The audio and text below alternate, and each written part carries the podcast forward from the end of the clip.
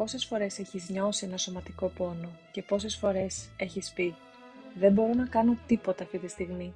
Με έχει ταλαιπωρήσει τόσο πολύ αυτός ο πόνος. Άσκηση, πώς να γυμναστώ. Δεν θα κάνω τίποτα σήμερα, θα μείνω σπίτι».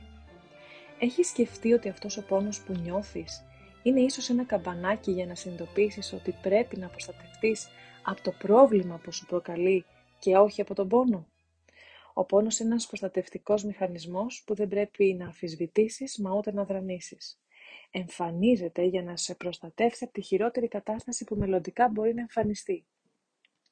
Ας υποθέσουμε λοιπόν ότι απόψε το βράδυ που θα πέσεις να κοιμηθείς γίνεται ένα θαύμα και ξυπνάς χωρίς κανένα μυϊκό πόνο, χωρίς κανένα πόνο σε μύες και αρθρώσεις.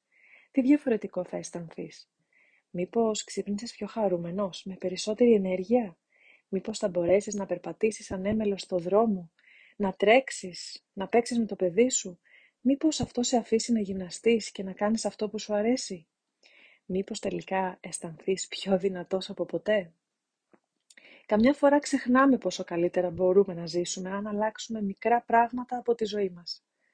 Το να ζεσταίνεις τις μηχανές σου συστηματικά μπορεί να σου μειώσει τον πόνο και να σε κάνει να ζήσεις ποιοτικά τη ζωή σου. Έτσι σιγά σιγά μπορείς να βάλεις μικρούς καθημερινούς στόχους. Στην αρχή να περπατήσεις 10 λεπτά γύρω γύρω από το οικοδομικό τετράγωνο του σπιτιού σου. Έπειτα να το κάνεις λίγο πιο γρήγορα. Να προσθέσεις και άσκηση, κολύμπι, σε πισίνα ή ακόμα και στη θάλασσα.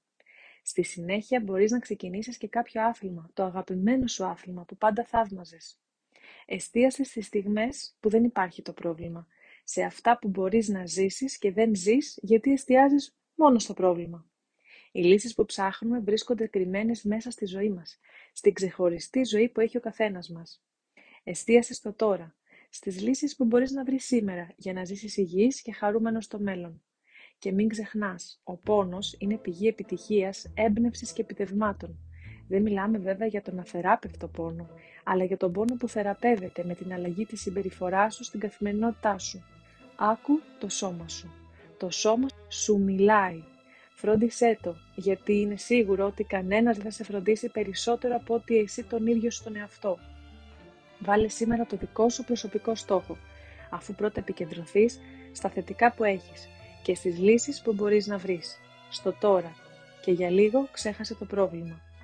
Κοίτα τον καθρέφτη σου, χαμογέλασέ του και πες του «Καλημέρα, μπορείς».